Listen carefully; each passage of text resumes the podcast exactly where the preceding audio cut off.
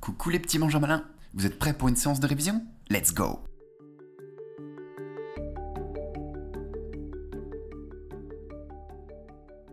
C'est quoi l'IMC et comment on le calcule? Alors, l'IMC, c'est l'indice de masse corporelle.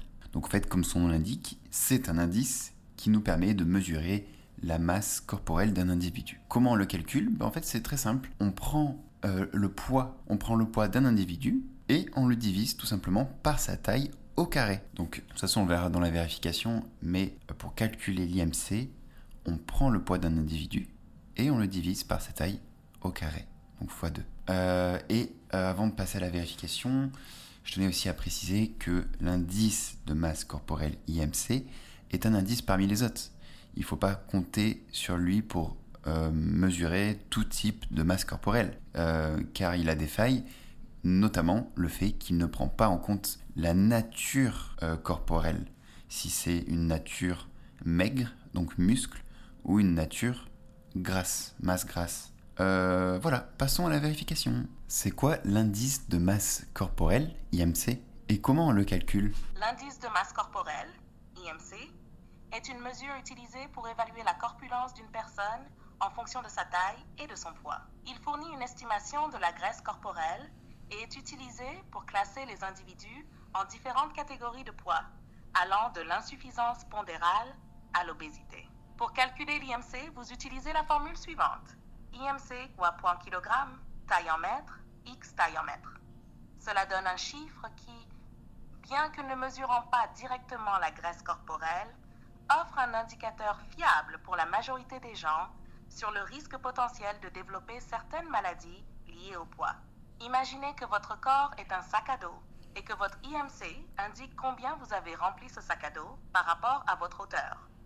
Un IMC élevé signifie que le sac à dos est peut-être trop chargé pour votre taille, ce qui peut indiquer un risque accru de problèmes de santé. En termes d'application pratique, l'IMC est largement utilisé dans le domaine médical pour évaluer les risques liés au poids, comme les maladies cardiovasculaires, le diabète de type 2 et certaines formes de cancer.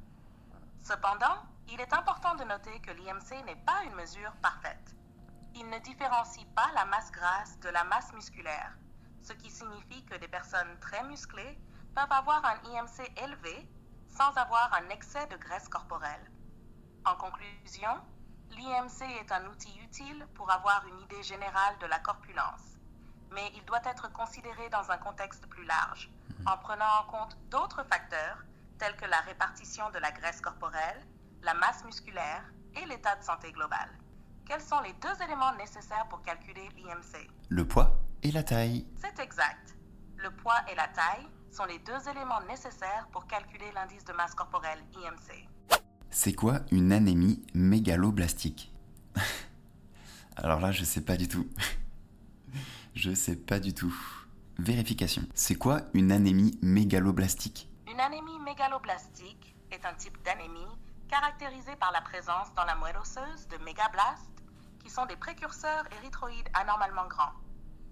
Cela se produit à cause d'une synthèse d'ADN défectueuse, souvent due à des carences en vitamine B12 ou en folate, vitamine B9, entraînant la production de globules rouges plus grands et moins fonctionnels que la normale. Pour approfondir, imaginez vos globules rouges comme des ballons de fête dans une anémie mégaloblastique, ces ballons sont gonflés trop gros et sont de forme irrégulière, ce qui les rend inefficaces pour transporter l'oxygène dans le corps. Cela se traduit par des symptômes d'anémie tels que la fatigue, la faiblesse et des difficultés respiratoires, car vos organes et tissus ne reçoivent pas assez d'oxygène. Le principe de clé-serrure peut être illustré par la nécessité d'avoir des quantités adéquates de vitamine B12 et de folate pour la fabrication de l'ADN. Sans eux, le processus de création de nouvelles cellules sanguines ne se déroule pas correctement. Un peu comme si vous essayiez de construire une maison sans avoir les bonnes clés pour démarrer les machines. L'étymologie de mégaloblastique vient du grec mégas, signifiant grand, et blastos, signifiant germe ou cellule en développement, faisant référence à la taille anormalement grande des précurseurs des globules rouges. D'un point de vue médical, la correction des carences en vitamine B12 ou en folate est essentielle pour traiter l'anémie mégaloblastique. Cela peut impliquer des suppléments oraux, ou dans certains cas de carence en B12, des injections de vitamine B12. L'anémie mégaloblastique est une condition sérieuse mais traitable, soulignant l'importance d'une alimentation équilibrée, riche en vitamines essentielles pour la santé du sang. Quelles carences vitaminiques sont principalement responsables de l'anémie mégaloblastique? Vitamine B12 et vitamine B9. C'est tout à fait correct. Les carences en vitamine B12 et en vitamine B9, folate, sont principalement responsables de l'anémie mégaloblastique. Vous avez bien saisi l'essence du sujet. C'est quoi le cortisol? Alors, le cortisol, c'est euh, une hormone stéroïdienne qui est souvent appelée euh, l'hormone du stress car, euh, car elle est libérée, la cortisol ou le cortisol est libéré en réponse à un stress mais aussi à un faible taux de, glucose dans le sang. après, je ne connais pas trop les bienfaits que ça peut avoir. Je sais qu'en excès, du coup, ça a pas mal d'effets néfastes, mais à, petite dose, je connais pas trop euh, ce que ça fait. Ça a peut-être un, effet anti-inflammatoire à petite dose, je sais pas trop. Donc on va vérifier ça ensemble tout de suite. C'est parti. C'est quoi le cortisol? Le cortisol est une hormone stéroïdienne produite par les glandes surrénales situées au-dessus des reins. Elle joue un rôle crucial dans le corps en aidant à réguler le métabolisme des glucides, des lipides et des protéines, la réponse au stress et le maintien de la pression artérielle et des fonctions immunitaires. Pour approfondir, imaginez le cortisol comme le directeur d'une équipe de gestion de crise dans votre corps. Lorsque vous êtes confronté à un stress, qu'il soit physique, comme une blessure, ou psychologique, comme un examen important, le cortisol est libéré pour vous aider à gérer cette situation. Il augmente la disponibilité du glucose pour fournir de l'énergie aux cellules, réduit l'inflammation et aide le corps à revenir à un état d'équilibre une fois le stress passé. Le principe de clé-serrure peut s'appliquer ici, dans la manière dont le cortisol interagit avec ses récepteurs spécifiques dans les cellules cibles à travers le corps. Une fois lié à son récepteur, le cortisol peut exercer ses effets comme déclencher la libération de glucose ou supprimer le système immunitaire. Ah L'étymologie du terme cortisol vient de cortex, faisant référence à la cortex surrénal où il est produit, avec le suffixe ol, indiquant qu'il s'agit d'un alcool stéroïdien.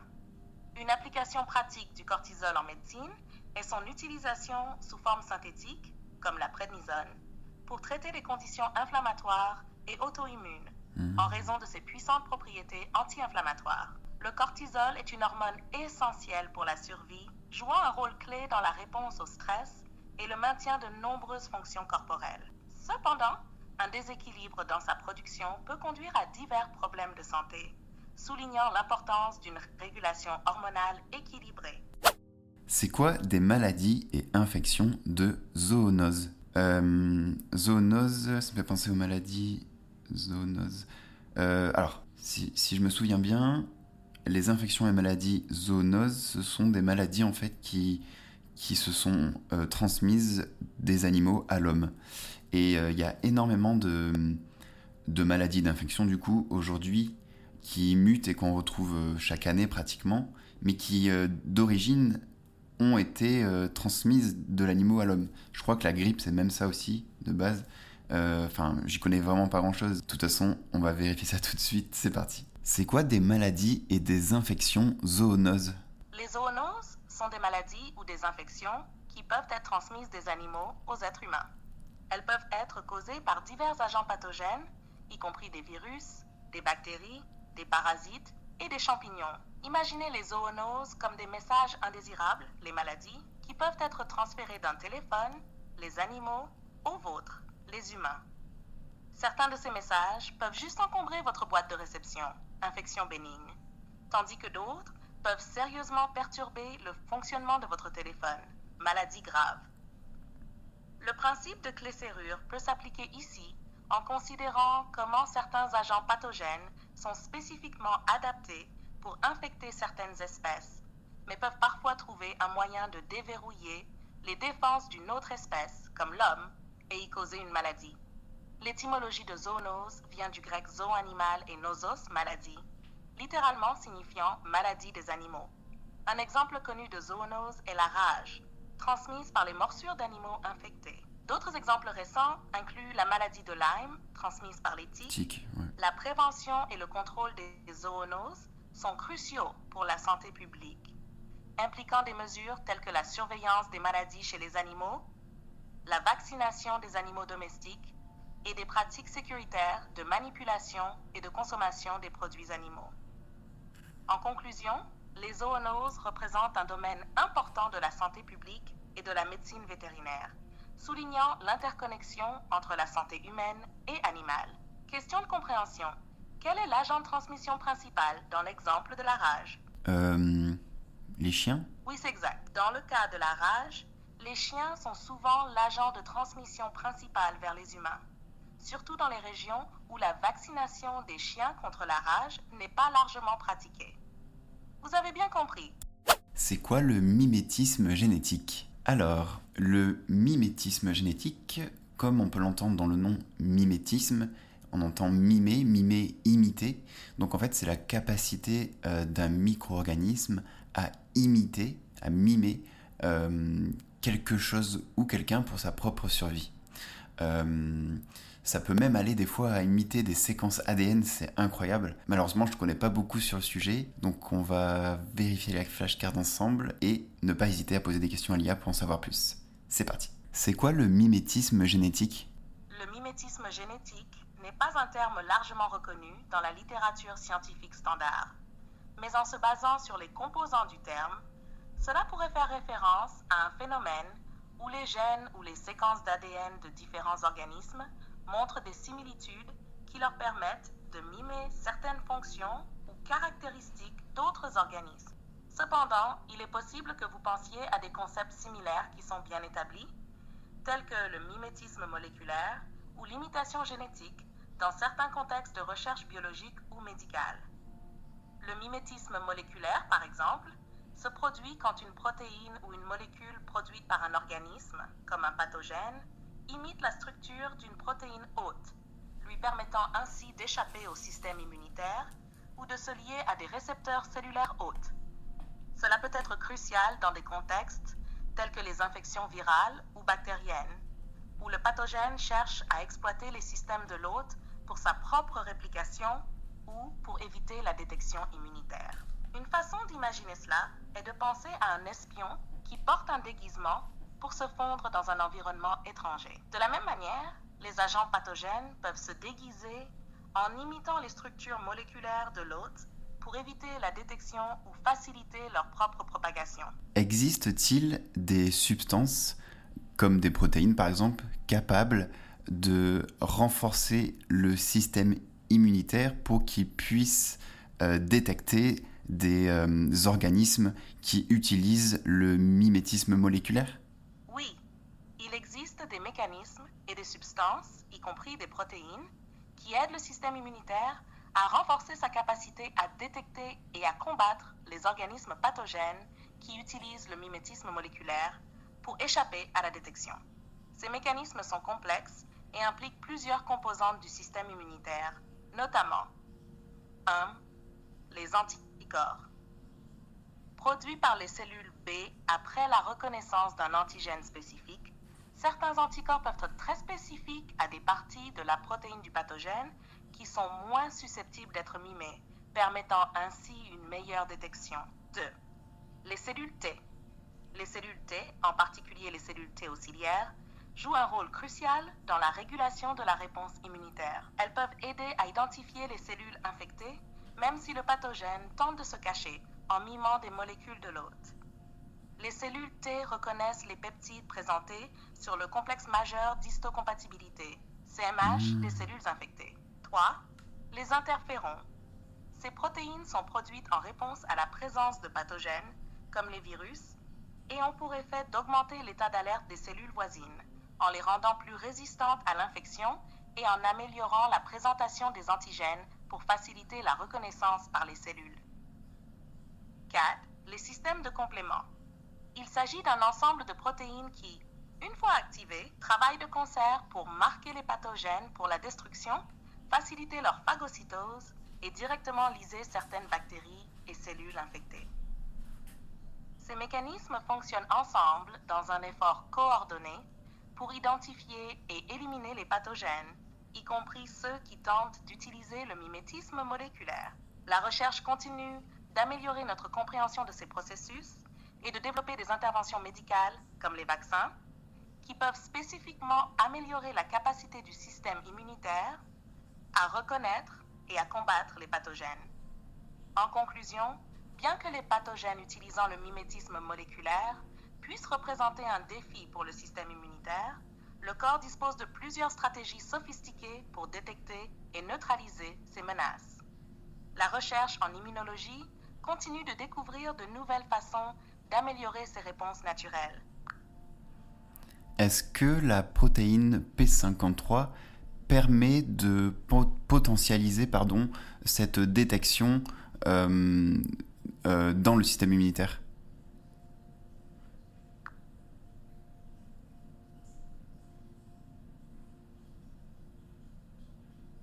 Peut-être par l'apoptose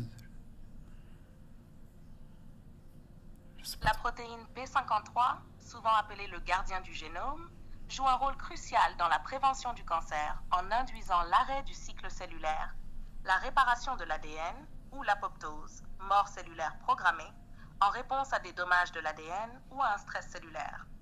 Bien que la fonction principale de P53 ne soit pas directement liée à la potentialisation de la détection immunitaire des pathogènes utilisant le mimétisme moléculaire, elle a des effets indirects sur le système immunitaire et peut contribuer à la surveillance immunitaire contre les cellules cancéreuses. 1. Activation des réponses immunitaires. P53 peut activer des voies qui mènent à une réponse immunitaire contre les cellules tumorales. Par exemple, en induisant l'expression de certaines molécules à la surface de la cellule, P53 peut faciliter la reconnaissance et l'élimination des cellules tumorales par les cellules immunitaires. 2. Régulation de l'inflammation. P53 peut influencer l'environnement inflammatoire, qui joue un rôle dans la réponse immunitaire. En régulant l'expression de cytokines et d'autres molécules signalisatrices, P53 peut avoir un effet sur l'activation et le recrutement des cellules immunitaires. 3. Stress du réticulum endoplasmique. La protéine P53 est également impliquée dans la réponse au stress du réticulum endoplasmique qui peut être déclenché par des virus et d'autres pathogènes. Cette réponse peut conduire à une meilleure présentation des antigènes et à une activation du système immunitaire. Bien que P53 joue un rôle indirect dans la modulation de la réponse immunitaire, son rôle principal reste la protection contre la transformation maligne et le maintien de l'intégrité génomique. La recherche continue d'explorer les différentes façons dont P53 et d'autres molécules tumorales supprimées interagissent avec le système immunitaire, offrant potentiellement de nouvelles stratégies pour le traitement du cancer et la vaccination. En conclusion, bien que P53 ne soit pas directement impliqué dans la potentialisation de la détection des pathogènes par le système immunitaire, elle joue un rôle important dans la régulation de la réponse immunitaire et la surveillance contre les cellules anormales ou cancéreuses. Ok, merci. Je vous en prie. Si vous avez d'autres questions, que ce soit sur ce sujet ou un autre, n'hésitez pas à demander. Parle-moi de l'imitation génétique. L'imitation génétique, bien que non spécifiquement définie dans la littérature scientifique sous ce terme précis, pourrait se référer à divers concepts où les séquences génétiques ou les mécanismes d'expression génétique miment ceux d'autres organismes ou systèmes. Cela peut inclure des phénomènes tels que le mimétisme moléculaire, l'homologie génétique ou les mécanismes par lesquels les virus et d'autres pathogènes modifient leur expression génétique pour échapper au système immunitaire de l'hôte ou pour faciliter leur reproduction. Je vais explorer ces concepts un peu plus en détail pour vous donner une idée de ce que pourrait être l'imitation génétique dans différents contextes. 1 mimétisme moléculaire. C'est lorsque des molécules produites par un organisme imitent la structure ou la fonction de molécules dans un autre organisme. Cela peut permettre aux pathogènes, comme les bactéries ou les virus, de se cacher du système immunitaire de l'hôte ou de se lier à des cellules hôtes spécifiques. 2. Homologie génétique. Cela se réfère à la présence de séquences génétiques similaires entre différents organismes, souvent résultant d'une ascendance commune. Cependant, dans certains cas, Cela peut résulter de transferts horizontaux de gènes, où des gènes sont transférés entre espèces non reliées, ce qui peut sembler être une forme d'imitation. 3. Virulence adaptative. Certains pathogènes peuvent ajuster leur expression génétique pour devenir moins détectables ou pour moduler leur virulence en réponse à l'environnement de l'hôte. Par exemple, les bactéries peuvent modifier l'expression de leurs facteurs de virulence pour mieux infecter l'hôte sans être détectées immédiatement par le système immunitaire. Ces stratégies peuvent être vues comme des formes d'imitation génétique dans le sens où elles impliquent une adaptation ou une modification des séquences génétiques ou de l'expression génétique pour mimer des fonctions ou des structures d'autres organismes, souvent dans le but d'une survie ou d'une reproduction accrue. L'étude de ces phénomènes est cruciale dans les domaines de la microbiologie, de l'immunologie et de l'évolution, car elle aide à comprendre comment les organismes interagissent entre eux et s'adaptent à leur environnement, y compris dans le contexte des maladies infectieuses et de la réponse immunitaire. Ah, j'ai envie de lui poser d'autres questions, mais l'épisode va être trop long après. Terminé pour aujourd'hui. Si vous êtes resté jusqu'à la fin, félicitations. Restez motivés et je vous dis à demain pour une prochaine révision. Ciao ciao